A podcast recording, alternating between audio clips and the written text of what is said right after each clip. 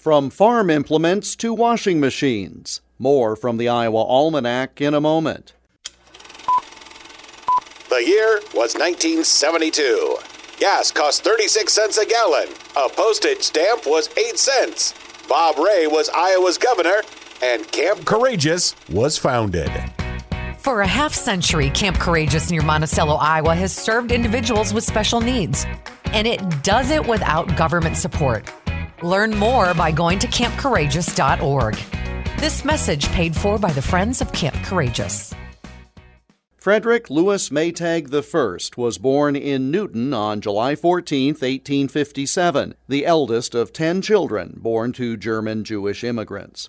In 1893, F.L. Maytag, his two brothers in law, and George Parsons each contributed $600 to start a new farm implement company, making threshing machines, band cutters, and self feeder attachments that Parsons invented.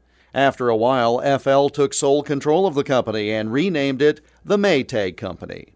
He also dabbled in other businesses and by 1910 concentrated on developing a washing machine with a gas powered motor and another with an agitator that forced the water through the clothes, something he called the Gyrafoam. Those inventions proved popular, and by 1927, Maytag was producing more than twice the number of washers of its nearest competitor. The company's growth doubled for five consecutive years. To help support Newton, Maytag donated a 40 acre park and swimming pool. He built and donated the Maytag Hotel and also built hundreds of homes for his workers, selling them on easy terms. F.L. Maytag died of a heart ailment in 1937. At the time, his estate was worth $10 million. That would be 168 million today. An estimated 10,000 factory workers and salesmen formed a line five blocks long to observe the casket processional. Those who could not fit into the First Methodist Church were taken to four other churches and two halls to pay their final respects.